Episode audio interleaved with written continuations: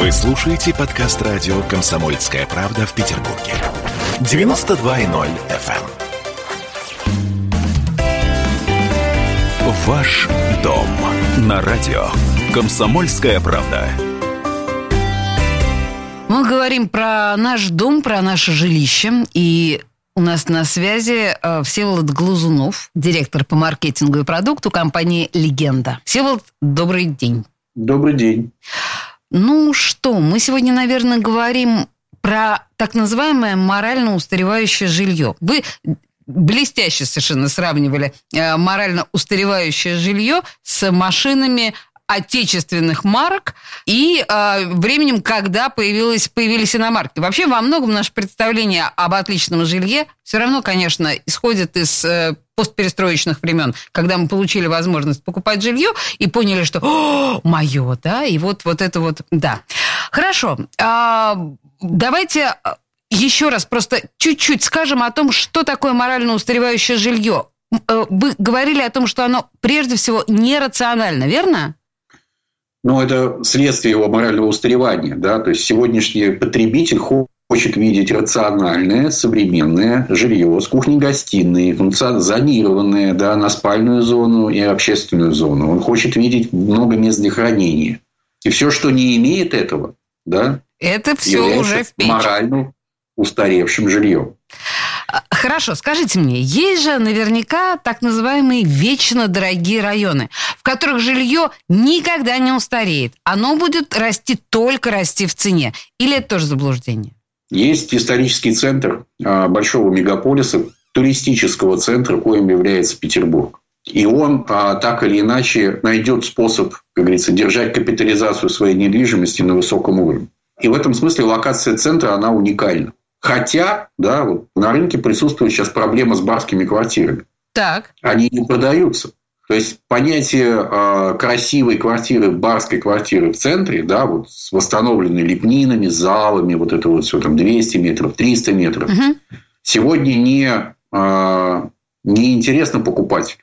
Это очень специфический продукт, вот. А так как он располагается в доме, в который надо ремонтировать, сильно ремонтировать, так как так или иначе не решена проблема однородности социального состава. Еще бы. Так как центр, как и всякий глобальный, центр всякого глобального города превращается в одну большую гостиницу, сдаваемую Airbnb, да, да. то а, те деньги, которые, так сказать, ожидает получить собственник подобной недвижимости, а, они несовместимы, как говорится, с тем представлением о жилье, которое есть у потребителей такого уровня. Я вот так выражусь. Коснемся, так сказать, более популярных и более доступных мест. Да? Это старые популярные спальники. Да? Это звездная, удельная, гражданка, это озерки. Это престижные это районы. Это пионерская. Угу. Да? Я сейчас назвал э, знаковые локации, которые всегда были в цене. Это Они правда. ценились в советское время э, по очень простой причине. Да? Их было две. Первая причина – это транспорт. Потому что, как ни крути, в советское время метро по-прежнему отставало от роста города в городе Ленинграде. Да? Вот. А второе – это некая социальная среда.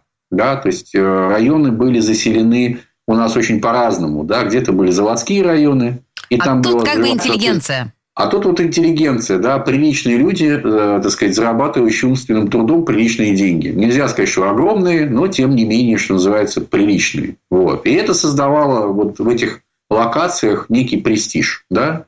Отдельно выделю э, локации Московского района и Автово. Да, это районы приличных сталинок. Да? То есть, сталинское жилье, в силу того, что оно сразу давало другую э, характеристику именно жилья, высокие потолки, просторные дворы, просторные комнаты, да, мгновенно на рынке стало бестселлером. Да? Потому что это, Безусловно, был, конечно. это была не Хрущевка, не Брежневка и не 137 серия. Это было круче.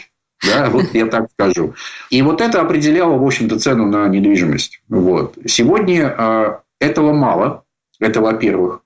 Во-вторых, появилась новая городская инфраструктура. И это скажем так, это сплошной стрит-ритейл, да, это улица, состоящая из магазинов, предприятий обслуживания, где в шаговой доступности у вас есть и парикмахерская, и салон красоты, и любимый магазинчик с фермерскими продуктами, и кафешечка, где вы можете утром позавтракать, и ресторан, где вы можете вечером по поужинать, и какие-то э, детские развивающие центры и прочее, прочее, прочее. В Советском Союзе отсутствовала вот такого потребность в таком объеме коммерческих помещений. Да, да мы просто не знали о том, что такое возможно. Что, что такое а, озерки? Озерки – это до универсама 15 минут пешком. Совершенно верно, конечно. При... Вот. И так как это было везде одинаково, это не парило никого. Да? Вот. Что называется. Вот. А сейчас получается, что новые жилые комплексы, масштабно застраиваемые, да, они все это дают. То есть у вас шаговой доступности, мало того, что у вас современное жилье, у вас еще и, что называется, выходя на улицу, совершенно другой город. Комфортный, удобный, современный. Вот улица Медиков, например, да, вот рядом с э, телевышкой. Это Петроградский район. Угу. Петроградская сторона, да, казалось бы, вот вроде центр-центр, но всегда это место было такое грустное. Это был абсолютно ну, запущенный район буквально до недавних лет. То есть там, ну, вокруг да. вышки понятно, что максимум Лэйти, институт Лэйти. Да, продолжайте. Да, и то это вот пешком туда на Петроградку, угу. и все, да. Вот. И все самое интересное называлось ботанический сад. Ну да, да, да, конечно. Ботанический сад остался, вот, но появилось два а, жилых комплекса больших, это важно, да, в которых есть а, встроенные помещения. В этих встроенных помещениях открылся вот тот самый городской стрит-ритейл. И место получило совершенно другое качество жизни. Но если я правильно и понимаю, вот... что именно из-за вас, э, там, я имею в виду легенду, Карповку начали делать, подумали о том, что набережную Карповки вот в той части нужно сделать, и нужно ее облагородить. Нет. Не из-за вас? Это не из-за нас. Нет, а это из кажется... Владимира Владимировича Путина, который выделил денег на развитие городской среды. Все равно я уверена, что вы в этом отчасти виноваты. Да, продолжайте. Нет, мы просто в тренде. Нет, мы просто в тренде.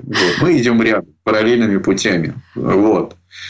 А, и вот это вот э, создает просто другое качество жизни. Не только, то есть получается как комбинация, да, у вас и квартира, дом новый, современный, интересный, безопасный и совершенно другой, да, вот иномарка, о которой мы говорили в прошлый раз, да, вот. И рядом с домом совершенно другая среда. И жители Озерков да, понимают, что это не то. Вот он смотрит в окно, выходит во двор, то тот же зеленый, он приходит на озера, но он не хочет в них уже купаться. Это не те времена. Печально. Да, вот это уже вот очарование озерков, вот этой деревни у метро, оно просто вот ушло, да, вот его сейчас нет. И эти люди начинают, собственно, перебираться в э, такие районы. А, это очень платежеспособный спрос, да, который э, в старом своем районе создавал какую-то тягу в приличных э, заведениях, там, кафе, ресторанчиках и так далее. Вот люди, выезжающие, да, увозят с собой деньги. Их замещают люди, которые не могут себе позволить э, более, так сказать, дорогое обслуживание. И, соответственно, в этих районах начинает падать уровень, собственно, предприятий обслуживания вокруг.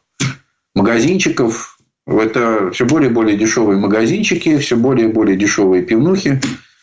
Начинают расти там ал- ал- алкобизнес. Вот. И таким образом как-то становятся, становятся депрессивными, жить. да, эти районы? Постепенно. Да, они пока да, постепенно. Это начало процесса. То есть мы сейчас не говорим, что то все, озерки. Не надо говорить, что озерки превратились Конечно, в Конечно, нет. Не Разумеется, нет. Это по-прежнему очень популярное место, да. Но появился свой людей, которые принципиально не хотят покупать это, потому что это все вместе морально устарело. И главное, этот процесс будет продолжаться. Да, это начало процесса. И вот сегодня я просто закончу мысль. Да, и сегодня на рынке есть уже четко появившееся понятие бабушкиной квартиры. То есть уже не бабушкиной обстановки, знаете, как э, люди, когда снимают квартиру, говорят, ну, это квартира с бабушкиной обстановкой, а бабушкины квартиры. Десять лет назад, э, когда бабушкина квартира освобождалась, вот. А, имелось в виду, что в ней будет выкинута старая мебель, сделан новый ремонт, и все, в общем, и квартира супер. будет ок. И квартира будет вообще вот супер. Тем более в прекрасном месте. Да? Вот. Где-нибудь вот в озерках. Бедные озерки. Господи, мы заклевали их сегодня. Да. Вот. А вот за последние 10 лет а, эта бабушкина квартира превратилась в актив, который просто продают. причем зачастую без каких-либо вложений, вот что называется, как есть. Да? Это, опять возвращаясь к автомобилю, сродни дедушкиному москвичу. Да? То есть, вот, вот он освободился, он не нужен. Да? Он стоит еще денег. Есть люди, которые вполне с удовольствием его купят и будут пользоваться этой квартирой, и сделают ремонт, и, может, даже не выкинут бабушкину мебель. Да? Но если как только современный горожанин может себе что-то позволить, а ипотека резко, кстати, расширила возможности горожан в этом Еще. смысле. Да? То есть, для того, чтобы войти на рынок недвижимости, сейчас не нужны сразу миллионы, да, сейчас можно, в общем-то, достаточно условно скромными накоплениями да, уже почувствовать себя покупателем новой недвижимости. Тем более, вот эта бабушкина квартира зачастую идет в первый износ. Вот. Но это действительно то, о чем вы говорите, действительно тектонические, почти революционные сдвиги на рынке недвижимости. И я так понимаю, что они неудержимы. И человек, который принимает решение о покупке жилья, нужно думать об этих тенденциях и смотреть на эти тренды. Да, самое важное, что упускается всеми, а, это то, что эта недвижимость на самом деле дешеветь начинает.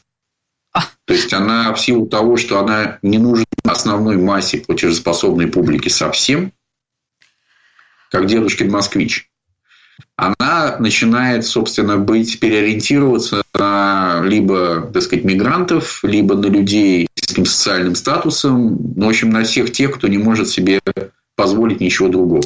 Поэтому включаем голову, когда выбираем новое жилье для себя и прислушиваемся к рекомендациям экспертов. В студии, э, на связи со студией радио «Комсомольская правда» был Всеволод Глазунов, директор по маркетингу и продукту компании «Легенда». Спасибо, Всеволод. До свидания. Ваш дом на радио «Комсомольская правда».